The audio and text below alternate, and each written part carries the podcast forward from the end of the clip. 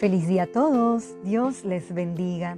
En este tiempo, cuando usted sale a visitar, podrá escuchar todo tipo de música navideña, villancicos, bandas musicales, creando un ambiente navideño. Pero ¿realmente conocemos la verdadera celebración? ¿Tenemos presente al protagonista de esta festividad? El tema de hoy es No lo deje afuera de su vida.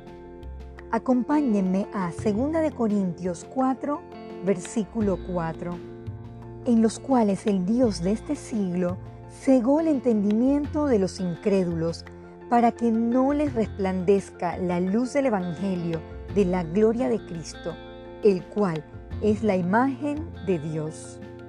Muchos creen estar celebrando el nacimiento de Jesús durante este tiempo, pero realmente están cegados por la corriente de este mundo no han entendido el verdadero mensaje de salvación.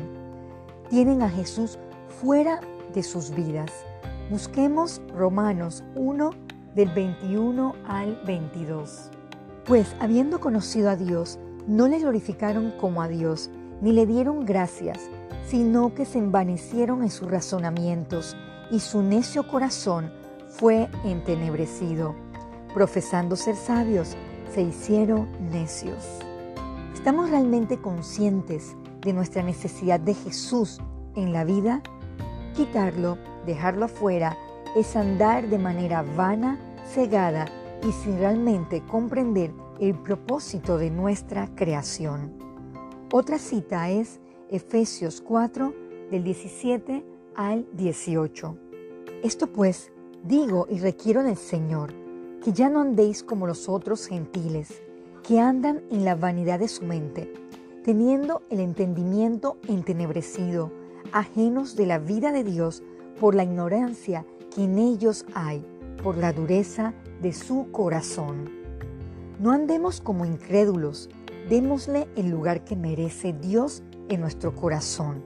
Que en este tiempo aprovechemos para hablar, compartir de lo que realmente significa la Navidad para el cristiano. Jesús nació para darnos libertad del pecado y por ello le damos toda la gloria y la honra y el honor por siempre. Para concluir, leamos Judas 1, versículo 25.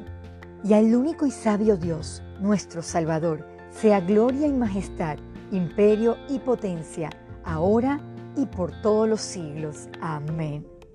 Oremos. Padre Santo, pedimos perdón por dejarnos llevar por la corriente de este mundo y tener una fe superficial.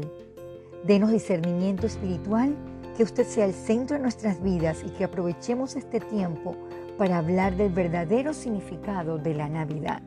Gracias por nacer, librarnos de la muerte del pecado y darnos vida. Todo esto se lo pedimos en el nombre de Jesús. Amén.